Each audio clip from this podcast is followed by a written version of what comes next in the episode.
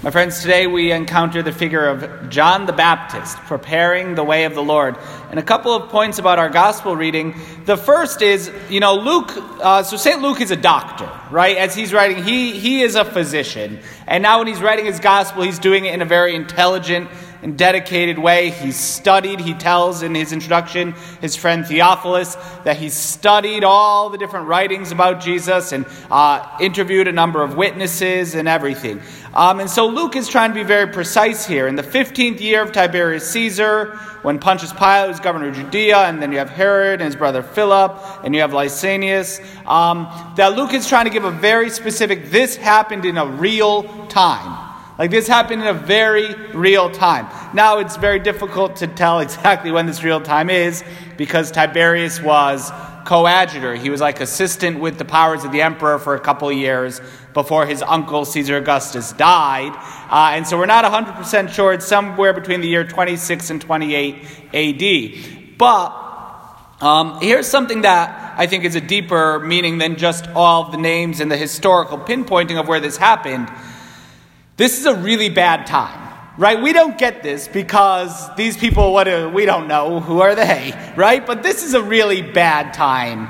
Um, there's nothing good about this. Tiberius Caesar, by this point in his reign, would have been a very gloomy, dark, angry, vicious man. He started out kind of a good politician and really efficient, uh, but then toward the end of his, at this point, 15 years into his reign, um, he's described by Pliny, the uh, historian, uh, as this very dark, gloomy, angry, uh, vicious man that he's become.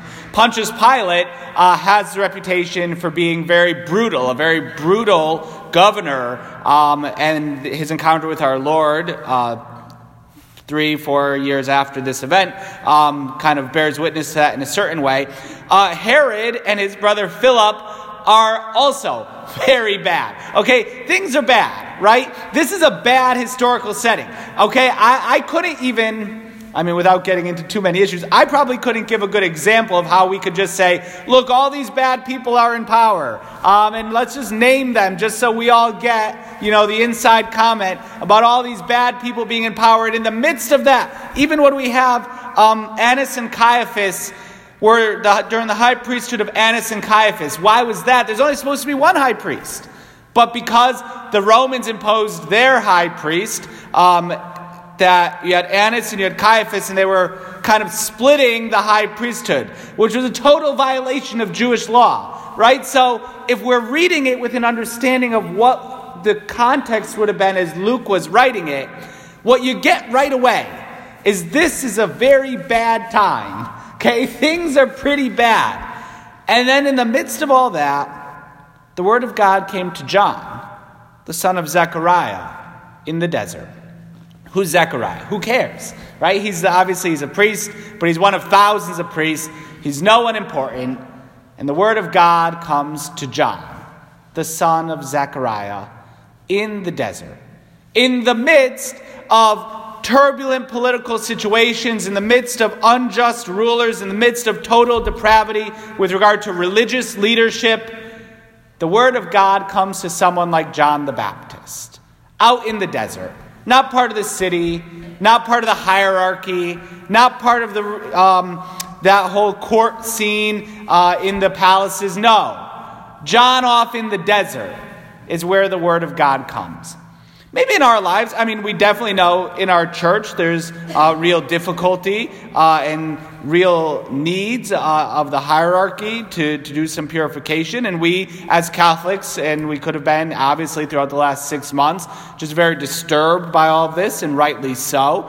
Um, and then just, you know, government leaders across the entire world looking at what's happening in the midst of the world and saying, yeah, there's some, some bad stuff going on. Okay. Well, in the desert, the word of the God, the word of the Lord comes to John. Away from all of that. If we get so wrapped up in the 24 hour news cycle, if we get wrapped up in always just reading the bad news again, again, and again, you know, if we just get wrapped up in that, this Advent, we need to take some time in the desert, away from all of that. We need to just take some time to be quiet. The desert, the deserted place, alone with God This is where the word of the Lord comes to John in the desert. Just taking quiet time with God. Turning off the TV, turning off the news, just kind of, I don't want to say ignoring the current problems in the world, but not letting them be the forefront of our mind. Rather, let's just talk to our Lord Jesus. But in the desert, in the quiet, letting things calm down. You know, I hate taking my phone with me into the church. Um, I have all the readings though on it, so sometimes I'll take my phone, I'll like do the readings. But you know what happens?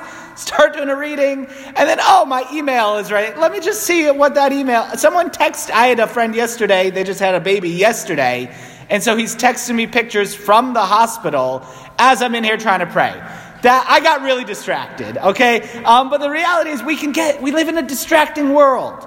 And technology is of a sort that we have to be reachable 24 7.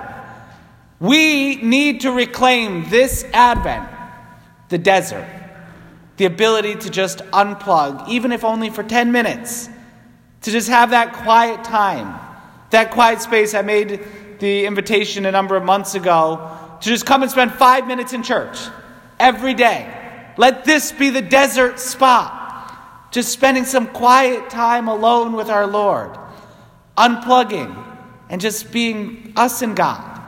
The Word of God comes in the desert. We need those spaces in our lives. We need that time of silence. There's a lot of stuff going on. There's a lot of problems in the world. It's been like that for the, probably the entire history of humanity. Okay? But the word of God in the midst of all of this comes to John in the desert. Just a concluding point. Then John, receiving the word of God in the desert, has the mission of going to others, preparing the way of the Lord.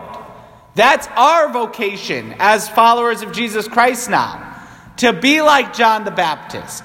We encounter God here in the desert. We take that time of quiet and prayer every day to encounter our Lord and God, but then we have to go out. There are people who are trapped in just the midst of the busyness and chaos of ordinary life. There are people who have just sunk into total despair about the state of the world and the church. When we encounter God in the desert, then we go out, like John. That's our role to go out and prepare the way of the Lord in their hearts, to go to anyone who will listen John was like a crazy man. He would preach to anyone who would listen and even to those who wouldn't. Prepare the way of the Lord, repent. We need to go out. We need to go. Having encountered God, then we go. We prepare the way of the Lord in the hearts of our friends, of our family members, of our co workers. We encounter God, and then we go to prepare His way in the hearts of all those who we meet. This is what Advent is supposed to be for the Christian. This is a lesson that we constantly need to be reminded of. We prepare the way of the Lord after we encounter the Lord in the quiet of the desert. God longs to be with us. And so today we ask Him to inspire our hearts to continue to seek that intimate union with Him in personal prayer in the desert so that we could go out and faithfully prepare His way.